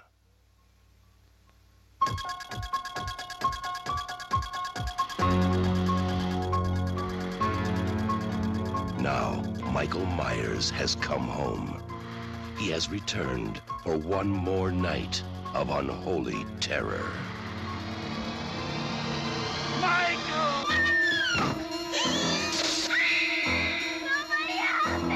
He's here to kill that little girl and anybody who gets in his way. Oh, God. Who's gonna be next? Halloween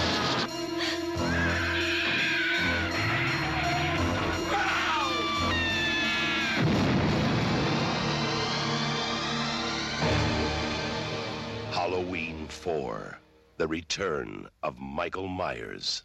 Maybe nobody knows how to stop him. He wakes up after 10 years of being in a coma.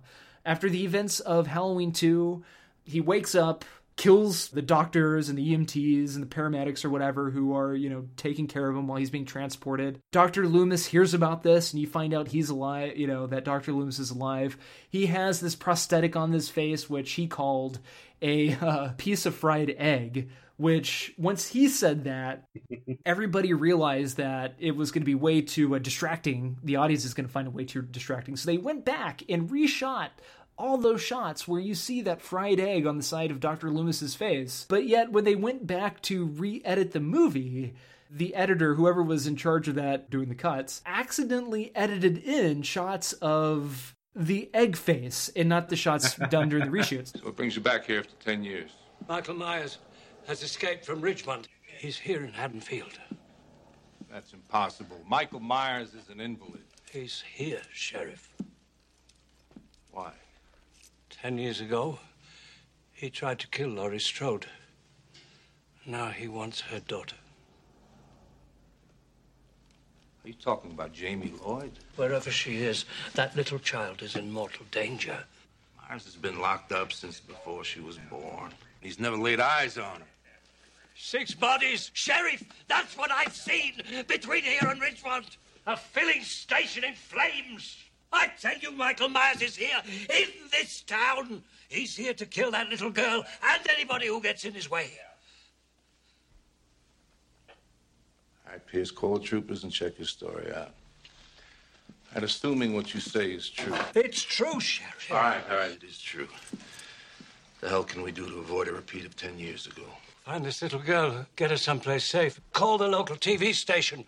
Tell them to get people off the streets and behind locked doors. So it's really funny because there's that car shot, car scene where it's going back and forth, and you see him how the makeup was the second time around, but then it cuts to the close up of his face, and you see that nasty, nasty ulcerated egg on the side of his face. But yet, like, Dr. Loomis isn't like changed from this at all. He's still determined to find him, but yet he's gone through such a traumatic thing. So, the gist of this movie is basically Dr. Loomis trying to save and trying to keep Laurie's daughter from being killed by Laurie's brother, Michael Myers, who's now after her.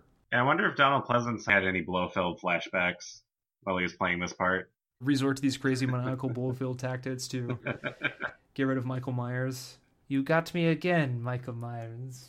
If I met him on set, I'd want to ask him, like, how was this prosthetic compared to your Blofeld makeup? Because, uh, you know, it's a pretty drastic transformation. So yeah, so what, what do you think of this movie? John Carpenter did not want to do this. In fact, he and Debra Hill signed over their rights to the name, the brand Halloween, I guess, to the producer. Right. Yeah, I think it started. They had another writer they were working with, and they were under the assumption that, yeah, Michael Myers is dead. We can't make another movie. So let's make a Halloween movie that involves the ghost of Michael Myers, or not necessarily the ghost, but like there's a presence there that's kind of affected Haddonfield.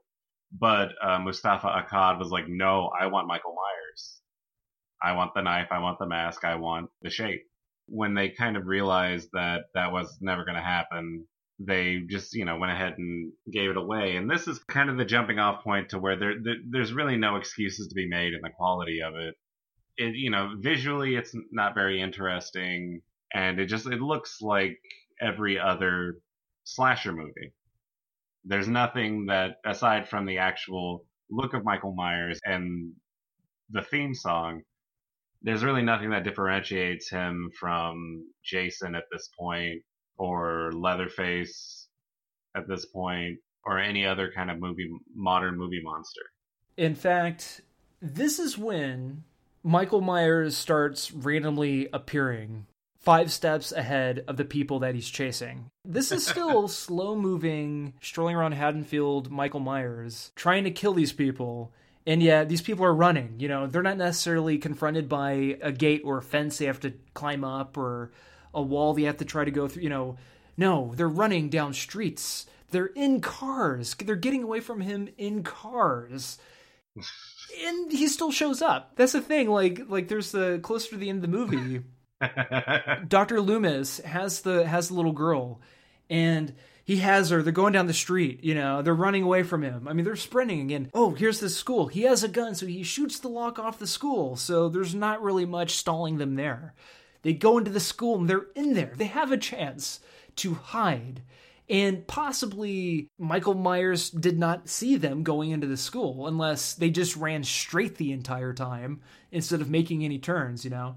But then all of a sudden he's there. He just like appears around a corner. It's stuff like that. Like we know Michael Myers is strong, but I don't think he's really that strong to where he could just bust through.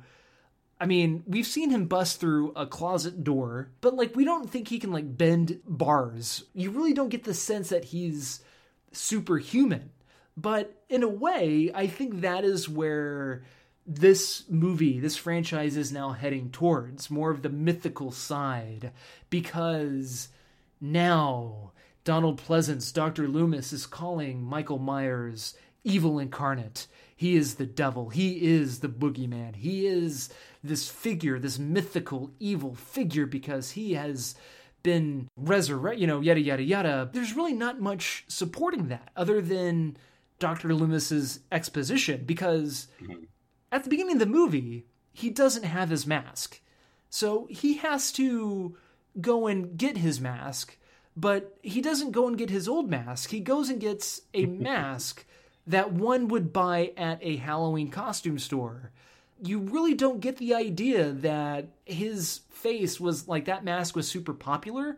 Maybe it would have benefited if you got the idea that he was some kind of weird like there was some weird like infatuation with Michael Myers. Kids or townspeople just like really clung on to him because he was a myth. Always heard the stories of him. They just never experienced what others went through. Right. That also raises the question of, well, how do they know what the mask looks like?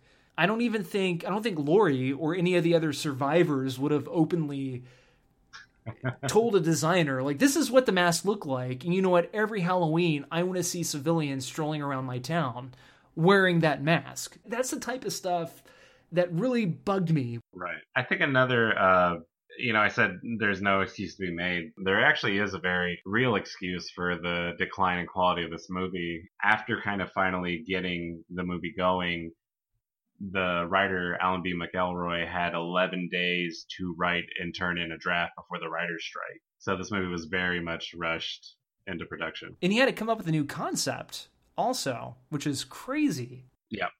By order of the sheriff's office, all citizens of Haddonfield are asked to clear the streets. I made that payment nine days ago, and I still haven't heard from the bastard. Guess what? Everybody, shut up a goddamn minute. Shut up. All businesses are asked to close as soon as possible. all that shit Stay tuned huh? to the station for updates. I like old Ben Meeker do something like that. Sure ain't. Martians could land on Ben's doorstep, and all he'd do is spit once and get himself a shotgun. Who are you calling? Police station. Ain't closing down without a good goddamn reason. Well? Just rings.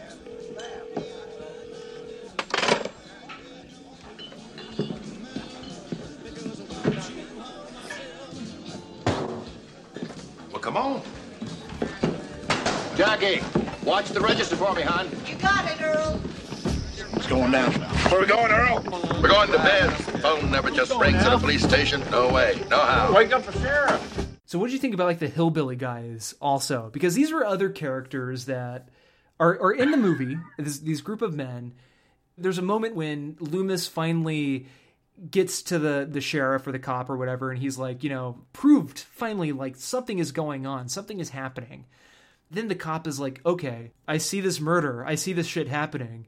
And then he's kind of like, I, I believe you. I'm, I'm in on it now. I'm in on it now. I, I'm, I'm following you, Dr. Loomis. Even though to any sane person, Dr. Loomis comes across as a freaking mad person. He buys into it. And, you know, for the sake of a horror movie, okay, I, I get it. But you have these hillbilly people. Friday the 13th definitely had their hillbilly folk moments. These are more kind of just drunks at a bar. You know, it's, it's the kind of the idea of the townspeople with pitchforks, except instead of pitchforks, they're hillbillies with guns, you know? Yeah, and they just automatically go after him. I guess like how a normal conservative would Mm-hmm. go about doing so. Michael Myers is back. Oh, let's go Right. after him. Let- Let's kill him. Let's torch him. Let's hang him up and, you know, do all this stuff. to me, it seemed like the film relied heavily on the exposition from Donald Pleasence. But I think probably the one thing that we should get to before we get to our final thoughts here what about that twist ending? Did you see it coming? I guess whenever you first watched this movie. I don't know if I uh, saw it coming, but I was definitely hoping it was happening. So I guess I saw it coming. That's one of the redeeming things about the movie to me is that is that it goes all out with this, you know, batshit insane kind of genetic evil. They made Halloween 4 as a result of Halloween 3 because people were so upset that Michael Myers was not in Halloween 3. He was not the main killer. They made Halloween 4. So everybody went to go see Halloween 4. And at the end of the fourth one, you kill off Michael Myers. He transfers his power to his niece to where now she becomes Michael Myers. Jamie! Get away! Don't touch him, Jamie!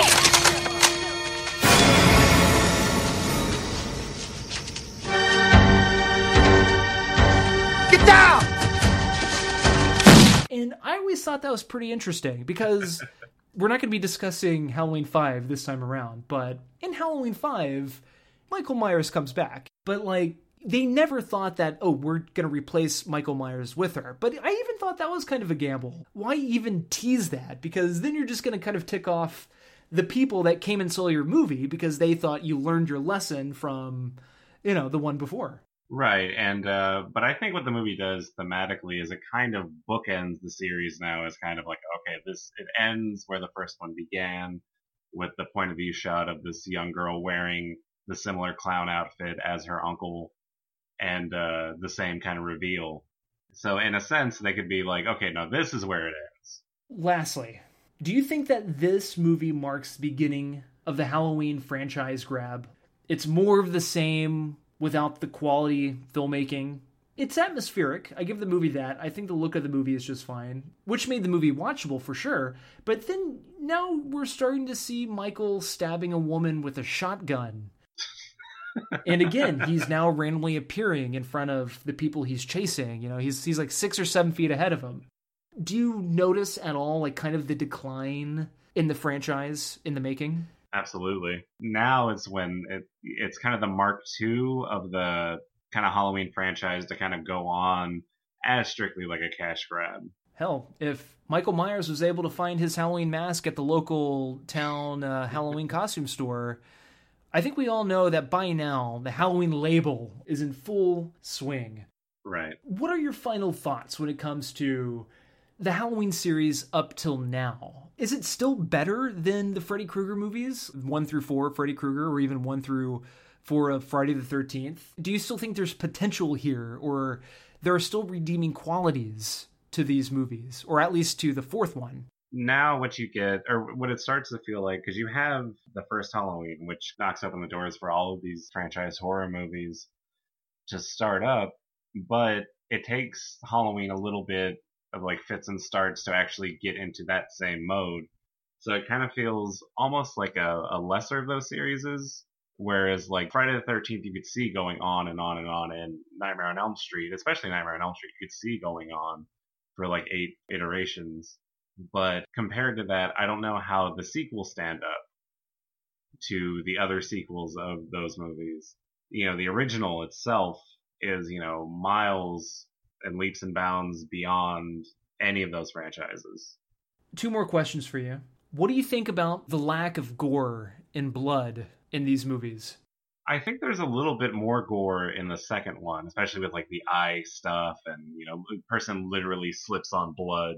I guess that's another reason why, to me anyway, these sequels don't kind of match up to, you know, the Friday the 13th movies just in terms of like, oh my god, I can't believe that that's how Jason killed that person. Or, oh my god, I can't believe Freddy, you know, crushed that person like a bug or something. Well, Freddy also had the quips and the bitches. but I don't think it's worse than those movies. I just think it's kind of a, in terms of what those movies have to offer, it doesn't really have. It, what it has to offer is the simplicity of Michael Myers.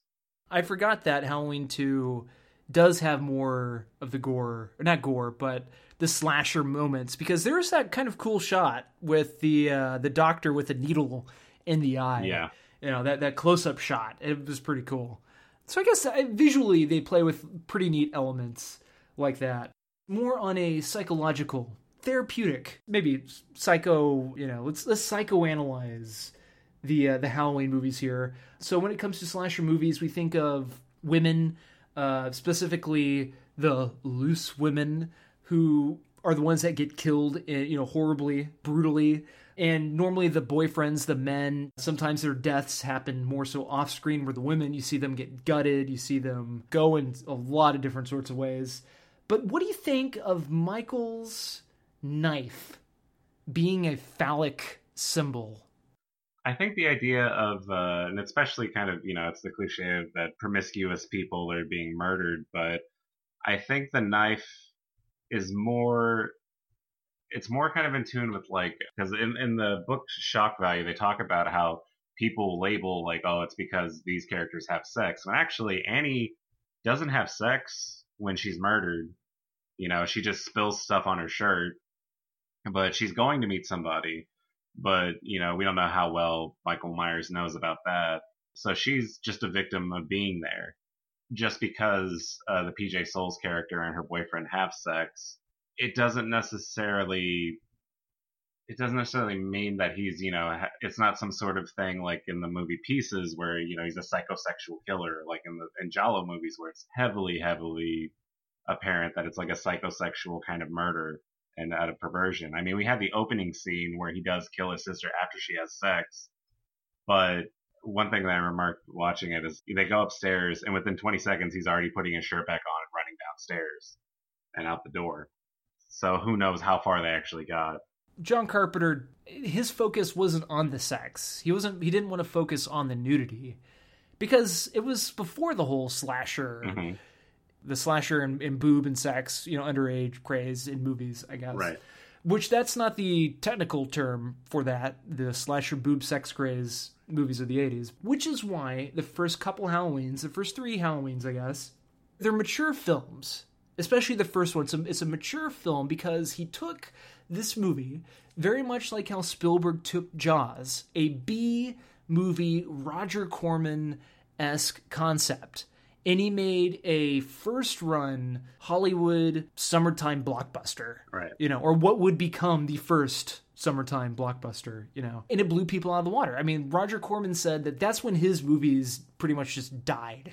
He had no chance because now Hollywood will make B movies. Right. That's kind of like what he's doing here, John Carpenter. He took an exploitation film on the ground level. It's an exploitation film, but he made a real film out of it. Right. Not saying that exploitation films aren't real, but like he used Panavision, shot in Panavision. He had the the greatest crew. I mean, it's just like his vision of it was so much more in line with a bigger budget, uh, bigger budget film with a mass appeal. And what he brought to the table is what we love about studio Hollywood studio movies, and also what we love about like these grindhouse B or Right, C right. grade movies, where there's just something like I don't want to say youthful to it. There's just something kind of like fun and entertaining, and it's not trying too hard to prove itself. That's what I dig about this franchise. Right. And I also think that because of the simplicity of Michael Myers himself, you can look into that and you can draw your own conclusions. And there's definitely plenty there to come away with, you know, especially when it's so overt in like other, you know, serial killer movies where they're like a, where that is the focus, you know, it is the sexuality. It is, you know, using the knife as like a phallic symbol or the chainsaw or the drill or anything is like a phallic symbol. But with Michael Myers, I think it's just the idea that you don't understand, or the whole point of Michael Myers is that the evil and the intentions are not understandable. They're not to be reasoned with. He is just killing. And we don't need no backstory. Exactly. No. Just give us a hardened criminal, or a hardened criminal, a hardened murderer, and I'm set. Is there anything else you'd like to add before we wrap this baby up? The one big thing I forgot to mention in the first movie was, uh, and I never paid attention to this before, but like, why are they carving jack o' lanterns on Halloween night? That'd be like putting a Christmas tree up on Christmas Day. Which there are a number of movies that they do that, where they put it up on Christmas Eve. Yeah. I, I guess it's a thing.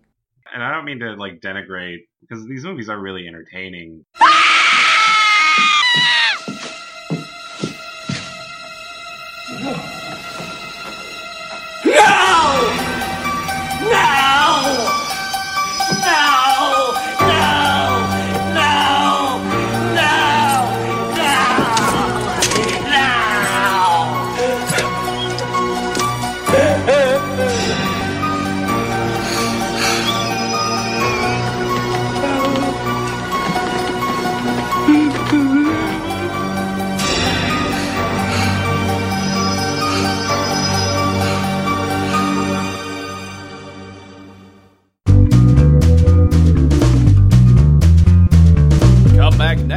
for part two of three of our Halloween movie series discussion, which will cover Halloween 5, The Revenge of Michael Myers, Halloween, The Curse of Michael Myers, Halloween H20, 20 years later, and Halloween Resurrection. We hope you tune in. The music for our show is brought to you by Kevin MacLeod from Incompetech.com. That's I N C O M P E T E C H dot H.com.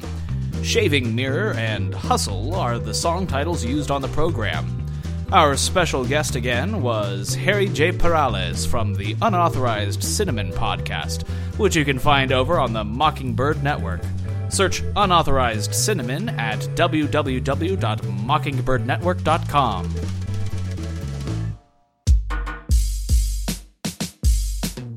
Since Errors of Continuity is a podcast presented by the SLS Cast, you can find our show over at slscast.com, on Twitter at the SLS Cast, and you can always follow Matt, who of course is not here, over on Twitter at nitwit12345, and me, Tim, on Twitter, if you can find me. Take care, cinephiles, and we'll talk at you again next week.